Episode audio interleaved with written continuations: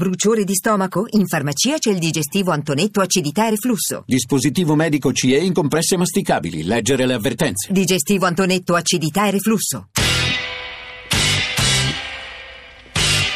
Radio Anch'io, l'attualità in diretta con gli ascoltatori.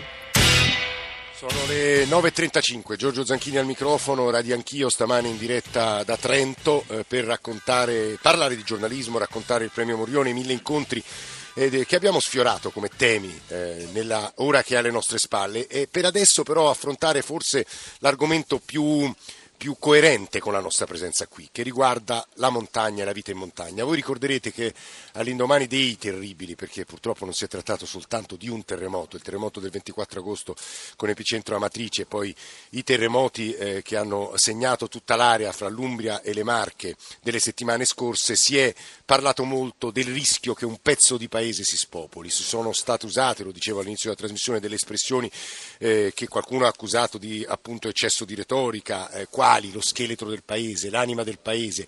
Io credo però che bisogna partire, occorra partire per un ragionamento su questo e do i nostri riferimenti agli ascoltatori che vivono in zone di montagna, che vivono la difficile realtà eh, di contesti come questi i nostri riferimenti per discutere di questo tema. 335 699 2949 sms whatsapp whatsapp audio radio anch'io che rai.it per i messaggi di posta elettronica. Dicevo all'inizio che è un dato che eh, ho trovato su, su, varie fonti insomma possono smentire Gilmozzi e Giovannetti che sono qui adesso seduti accanto a me. Il 43% del territorio italiano è territorio montano cioè una percentuale veramente alta tra le più alte credo assieme alla Grecia di tutta Europa Purtroppo negli ultimi 50 anni, 60 anni si è conosciuto uno spopolamento che mi pare attorno al 26%, tranne Val d'Aosta e Trentino l'abbandono è stato una delle caratteristiche, l'abbandono delle montagne, l'abbandono eh, dei, dei, paesi di montagna, della cura del territorio, una delle caratteristiche di questo, di, purtroppo di queste zone del nostro paese. Soltanto, dicevo, Trentino e Val d'Aosta sono riusciti a incrementare la popolazione e a fermare l'abbandono, anche in virtù, credo, di una legge del 98, eh, la legge sullo sviluppo delle zone montane, eh, la 17 del 98 di cui dovremo parlare. Io credo però che sia sempre opportuno partire dai dati, dalla concretezza, dalle voci, dal modello socio-economico trentino.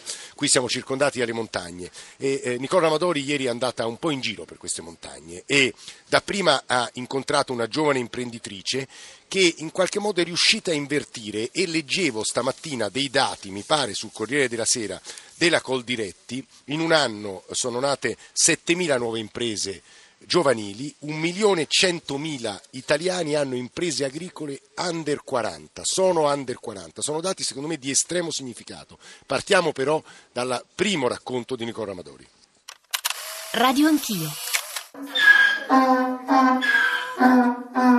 Ci saluta così Pinocchio quando entriamo nella stalla. Lui è un asino di razza miata, una razza molto pregiata, ci spiega Moira Donati, che ci accoglie nella sua azienda agricola. Siamo tra i prati della Vallo Masona, nel comune di Comano Terme, a una ventina di chilometri da Trento. Ora nonno nel campo dove, in montagna dove tu facevi pascolare le mucche c'è un impianto di stelle alpine di Arnica perché si sono evoluti i tempi e tua nipote insomma ha cambiato, però è ritornata un po' alle radici. Quindi questo mi, mi piace tenerlo presente perché comunque comunque l'input ce l'ha avuto dalla famiglia. Moira parla al nonno guardando in cielo, lui era un contadino, lei ha 36 anni, capelli cortissimi di un biondo cenere, occhi scuri e vispi, gote arrossate dall'aria frizzante di montagna e addosso un pile verde elettrico. Trentina Doc si definisce, nata e cresciuta a Vigolo Maso, si laurea in scienze della comunicazione, poi viene assunta in un'agenzia satellite della provincia autonoma di Trento, ma non è soddisfatta, ci spiega, e un regalo le cambia la vita. Un po' perché comunque ce l'ho nel sangue, un po' per la passione un po' perché il mio compagno mi ha fatto un bel regalo, invece di farmi un, un classico regalo mi ha regalato un'asina gravida che ha partorito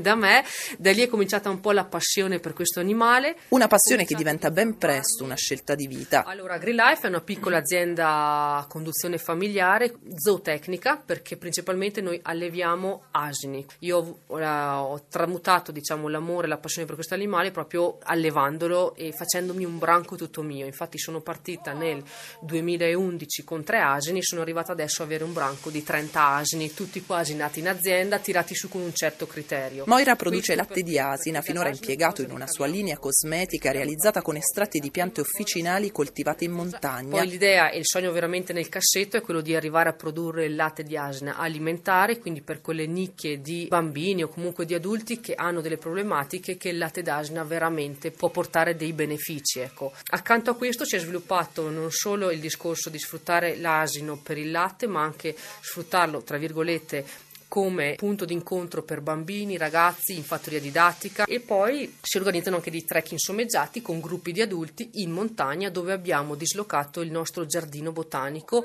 ricco di stelle alpine, arnica e piante di montagna. E ancora piccoli frutti, mele, fragole, lamponi, tutto biologico nel rispetto della natura e dei suoi ritmi. Una piccola azienda, quella di Moira, tra i 60 e gli 80 mila euro di fatturato l'anno che sta crescendo e che presto esporterà anche all'estero i suoi prodotti di di nicchia e tutto grazie alla passione e alla tenacia di una ragazza trentina e alle politiche che, di sostegno del territorio. Noi siamo i giardinieri del territorio, quindi penso che questo interscambio tra azienda e ente pubblico sia reciproco, nel senso che mh, noi siamo aiutati dall'ente pubblico, ma viceversa anche l'ente pubblico è aiutato dai piccoli agricoltori che sono i giardinieri di questo territorio. Il Trentino si sa vive sull'agricoltura e sul turismo. È un binomio vincente, un binomio indissolubile e eh, mi vedo vedo diciamo, partecipe in questo tenere questo filo conduttore tra turismo di montagna, turismo agricolo, che sicuramente porta dei benefici a entrambi. Ecco. Però l'idea è sempre quella che un giovane deve comunque avere dentro di sé un'idea razionale e rischiare un po'. Io ho voluto provare veramente a trasformare quello che era il mio sogno, la mia passione in lavoro, nel mio lavoro quotidiano. Ce l'ho fatta, questa è una grande soddisfazione con tutti i pro e i contro. 41, in diretta da Trento dopo aver ascoltato una storia, ce l'ho fatta, diceva la giovane imprenditrice, lavora con 30 eh, asini se non sbaglio. Accanto a me ci sono Mauro Gilmozzi, assessore all'ambiente e alle infrastrutture della provincia di Trento, lui è di Cavalese se non sbaglio, è stato anche sindaco di Cavalese ed è insomma, un esperto di montagna e autonomia da decenni, posso dirlo Gilmozzi, no? diciamo, è nato qui, è cresciuto qui. Un po' la passione. E c'è anche il direttore dell'Adige, che è il giornale più diffuso di questo territorio, Pierangelo Giovannetti, che salutiamo. Pierangelo, benvenuto e buongiorno. Buongiorno a tutti Gilmozzi, partiamo da questa storia, da questo modello, per muoverle subito un'obiezione che immagino i nostri ascoltatori tra poco muoveranno. E grazie che Trentino e Val d'Aosta ci riescono. Hanno i privilegi delle autonomie, delle ragioni a statuto speciale, che vengono peraltro confermati dal referendum. È più facile quando si è ricchi non abbandonare le montagne. Gilmozzi.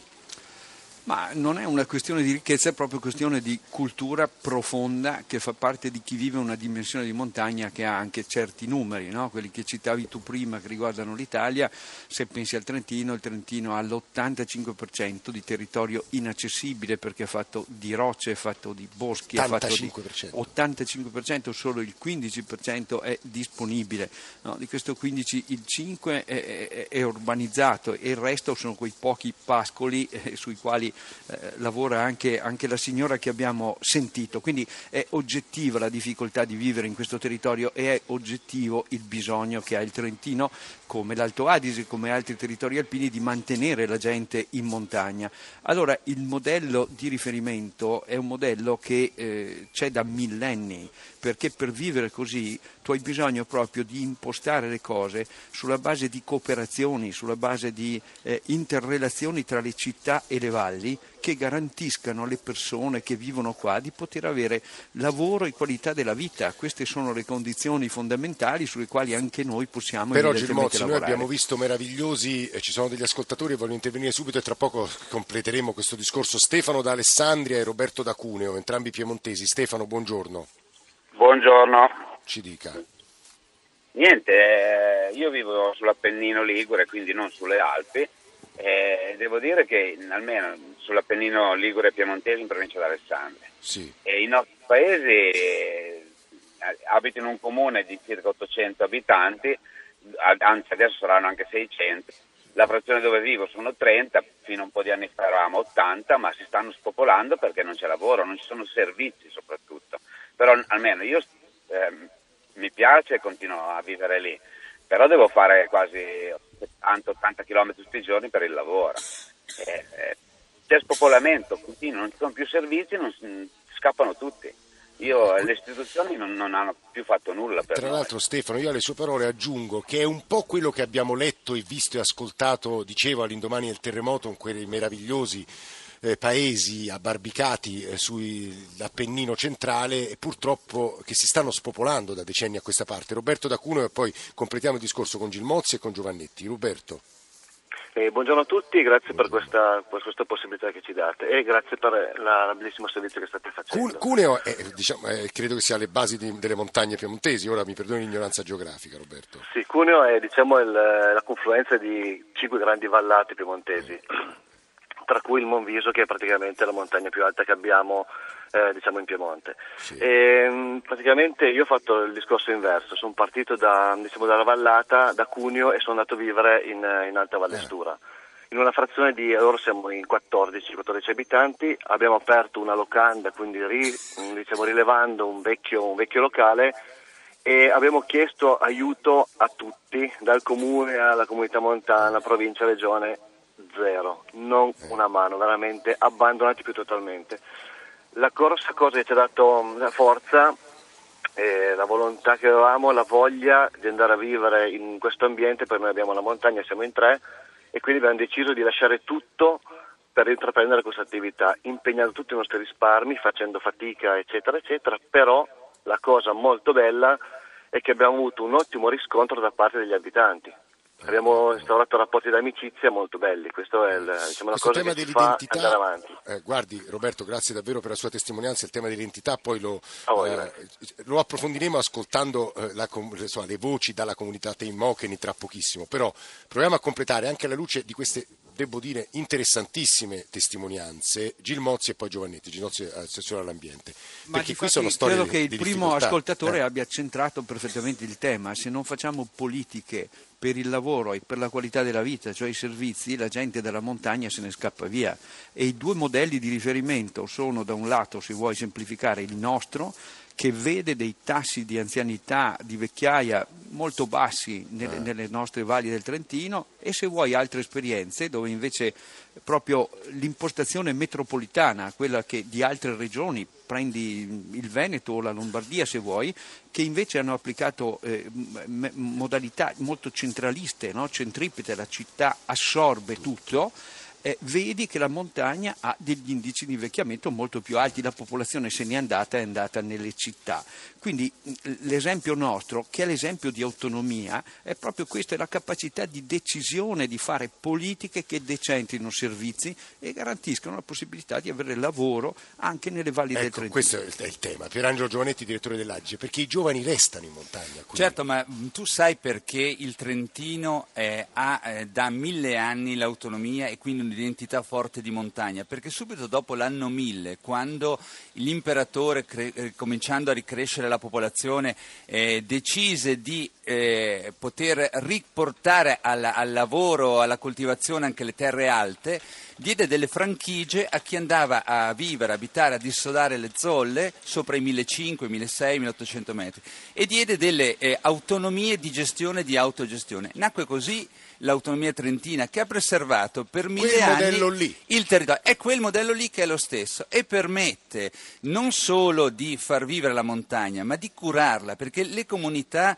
anch'io vengo da un piccolo paesino del Trentino originario, hanno statuti e regole di gestione anche collettive dei beni nel 1200 eh. che sono più avanzate da un punto di vista di salvaguardia del territorio e di ecologia di tanti discorsi di oggi, perché era la salvaguardia della comunità, curare il bosco ma non consumarlo troppo, eh, utilizzare l'acqua ma non più. È interessante di... quanto ci sta dicendo. E questo ha permesso di eh. salvare rispetto ad altri territori montani dell'Italia la popolazione e il territorio ad alte quote. Rimanda alla storia tutto rimanda alla storia e devo dire che anche la vicenda quasi antropologica dei Mocheni è di particolare significato perché è una specie di enclave eh, di lingua eh, tedesca che si spiega anche nel tenersi stretti le proprie radici, la propria storia, la propria lingua soltanto con la storia. Nicola Amadori è andato a incontrare ah, ovviamente alcuni dei, dei, membri di quella comunità e credo che anche le voci che ascolteremo ci possano dire qualche cosa sull'identità particolare di questo territorio.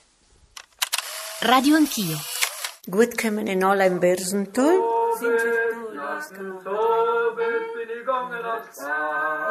Benvenuti nella Val dei Mocheni.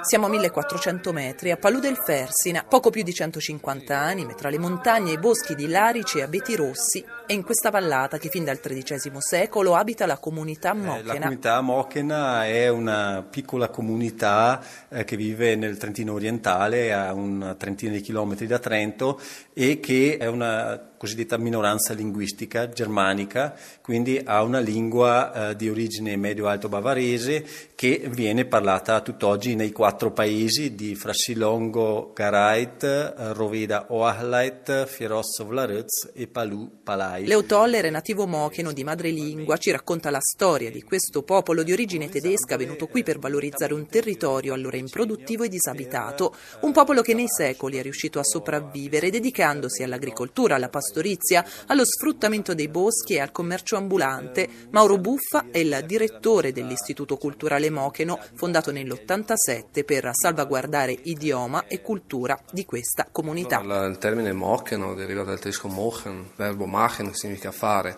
quindi designa indica persone che avevano uno spirito molto pratico molto concreto di mentalità e di modo di, di vivere. Una mentalità e un modo di vivere che i mocheni, un migliaio in tutto, oggi continuano a proteggere. Leo Toller. D'altra parte abbiamo fortunatamente da qualche decennio a questa parte delle norme di tutela che provengono sia dallo Stato italiano, la 482 del 99, sia dalla Regione Autonoma Trentino Alto Adige dalla Provincia Autonoma di Trento che danno il diritto della nostra comunità di utilizzare la lingua mochena eh, anche negli uffici pubblici, all'interno, nella scuola scuola, viene insegnata a scuola. E, eh, è ora di ricreazione quando arriviamo alla scuola primaria di Fierozzo.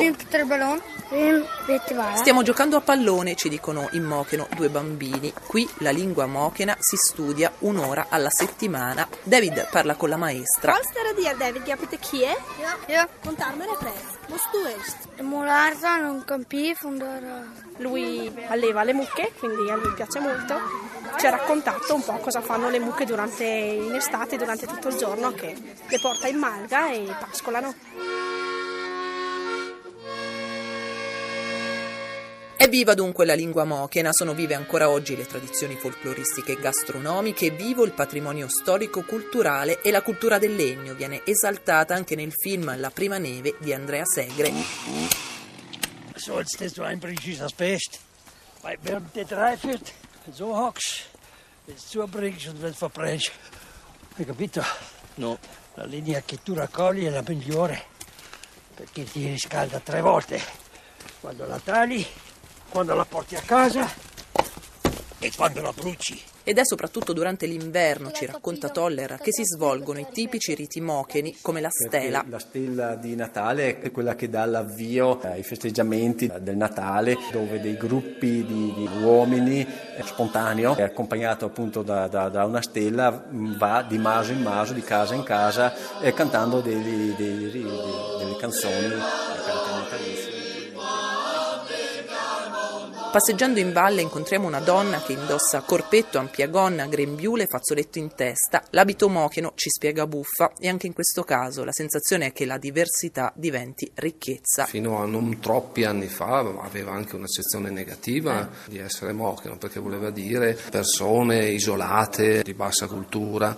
Adesso è il contrario, adesso c'è anche un orgoglio anche da parte dei giovani no? perché si ritiene di avere un qualcosa in più, una caratteristica di diversità che è quella della propria lingua. Una sorta di autonomia nell'autonomia, quella del popolo mocheno, orgoglio e consapevolezza, pur nel dialogo costante di rimanere altro. C'è stato qualcuno che qualche anno fa ha attaccato un adesivo su qualche automobile sul retro, I Pönen Bersentoller, io sono un mocheno. Abbiamo cinque minuti per ragionare su quanto abbiamo ascoltato. Mi colpiva la coesistenza fra passato, presente, possibile futuro, i giovani. Eh, su questo io chiuderei Gilmozzi e Giovannetti anche su che cosa potete insegnare alle altre regioni, perché gli ascoltatori insistono soprattutto su un punto, la storia d'accordo, ma anche i privilegi economici. Gilmozzi e poi Giovannetti. Dunque, ehm, innanzitutto c'è da dire questo che per quanto riguarda le finanze complessive anche della nostra provincia, della nostra regione, credo che ormai sia riconosciuto da tutti che ci siamo allineati, cioè rispetto a un tempo in cui avevamo dei vantaggi, ma eravamo anche le regioni più svantaggiate d'Italia nel dopoguerra, adesso abbiamo rinegoziato tutti i nostri rapporti con lo Stato e compartecipiamo come le altre regioni al, eh, eh al sistema Italia, perché facciamo parte comunque del Paese e ci teniamo a dirlo in maniera molto chiara, però oggi le nostre finanze sono più o meno uguali a quelle, che, che a, quelle, a quelle, degli altri. La differenza vera non è la finanza, come dicevo, ma la capacità di decidere come spendere Sul le finanze territorio. che hai a disposizione e a questo serve l'autonomia, serve per garantire le culture eh, eh, com, di, eh, linguistiche come quelle che abbiamo sentito, ci sono eh, cimbri, mocheni, ladini, tedeschi, ma se ampli il raggio sulle Alpi trovi anche vallesi, trovi romanci, trovi, insomma le Alpi sono luoghi di confronto tra culture e lingue diverse, lo sono sempre state ma trovi anche il modo con il quale cerchiamo di fare in modo che i giovani non siano costretti ad andare via. I servizi ma li trovano lì? Me li, me li, trovino qui, quindi non si tratta solo del, cioè, servizio, in, di, valle, diciamo. non solo del eh. servizio di prossimità nella valle, ma si tratta anche di un'università, si tratta anche di centri di ricerca, si tratta di, essere, di sentirsi parte del mondo nonostante siamo una piccola zona delle Alpi. Quindi questa chiave di lettura anche molto moderna è il modo col quale noi dobbiamo vivere oggi la nostra autonomia, ma nessuno lo farebbe se le nostre sorti fossero nelle mani evidentemente di chi ha una visione invece Noi fatta romani, di numeri, diciamo. ma insomma non, non oso dire voi romani, basta, basta dire. Ma tu lo sai qual è la scuola che ha avuto più numero di crescita di iscritti lo scorso anno in Trentino? L'Istituto Agrario di San Michele. Perché? Perché ci sono sempre più giovani che si eh, organizzano e auto-organizzano mutualmente sul territorio. L'autonomia non è solo eh, questione di finanze, è questione di auto-organizzarsi dal basso anche per dare eh, eh, lavoro e, e, mettersi insieme, per esempio, la mutualità, la cooperazione e poter, il consorzio dei coltivatori, eccetera, organizzarsi per poter sopravvivere in condizioni difficili come sono quelle di montagna. Cioè spirito diverso che mantiene e salva la montagna. Cioè se ci si auto-organizza dal basso, trovando poi chiaramente sostegno nelle istituzioni, non aspettando Giovanni, per dall'alto. essere molto secchi e pratici, le montagne attorno a Belluno leggo che sono in via di spopolamento. Perché? perché purtroppo non hanno applicato Veneto. anche come autonomia di governo il modello che è stato applicato in Trentino e in Sud Tirolo.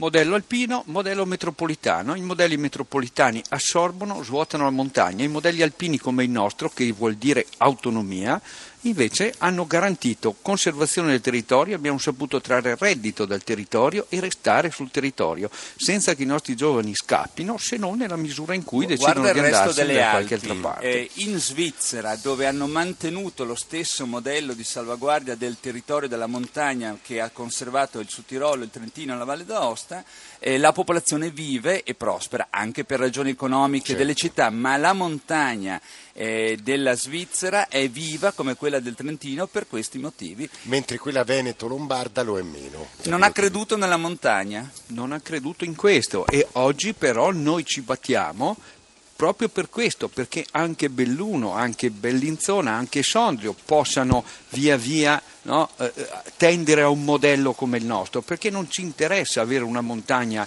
in difficoltà, una montagna disabitata. Sono comunità chiuse, ora non dipingiamo solo un quadro idilliaco, sono, comunità chiuse. no, sono comunità molto legate alla loro identità, ma sono perfettamente integrate con il resto del Trentino. Vero, Giovanni? Certo, e di, di un ultimo particolare per capirti, anche quando si fa un giornale come il nostro l'Adige, noi tutte le notti per garantire il diritto dell'informazione nell'ultimo paese, nell'ultimo maso, facciamo 3.000 chilometri girando su e giù dai paesi delle valli per consegnare la mattina alle 6 il giornale. La popolazione del Trentino, 500.000 abitanti, è come un quartiere di Milano, per servire i- di giornale un quartiere di 500.000 Milano abitanti. si fa in fretta. Per garantire il diritto all'informazione nell'ultimo maso del Trentino, la notte bisogna fare oltre 3.000 chilometri. Questo è, è- è vivere la montagna. Angelo Giovannetti e Mauro Gilmozzi vi ringrazieranno i trentini e vanno è stato eh, direttore dell'Agida, assessore all'ambiente eh, della provincia di Trento, grazie per averci Grazie a aiutato a, voi. comporre questo piccolo quadro qui da Trento, ora prosegue il discorso sul giornalismo col premio Morrione in questi due giorni assieme, i tecnici a Saxa Rubra che hanno reso possibile questa trasmissione sono stati Antonello Piergentili Gentili, Claudio Magnaterra e Vittorio Bulgherini e qui eh, a Trento, de- dietro al vetro Emiliano Trocini, accanto a lui c'è Valentina Galli che con Nicola Amadori hanno sostanzialmente costruito questa trasmissione, poi a Roma c'erano Alessandro Forlani, Valeria Volatile, Alberto Agnello, Alessandro Bonicatti, in regia Cristian Manfredi. Adesso c'è il giornale radio delle 10, subito dopo Radio 1 Music Club con John Vignola e poi la radio ne parla con Ilaria Sotis. Lunedì c'è Radio Anch'io Sport, grazie a tutti per l'ascolto.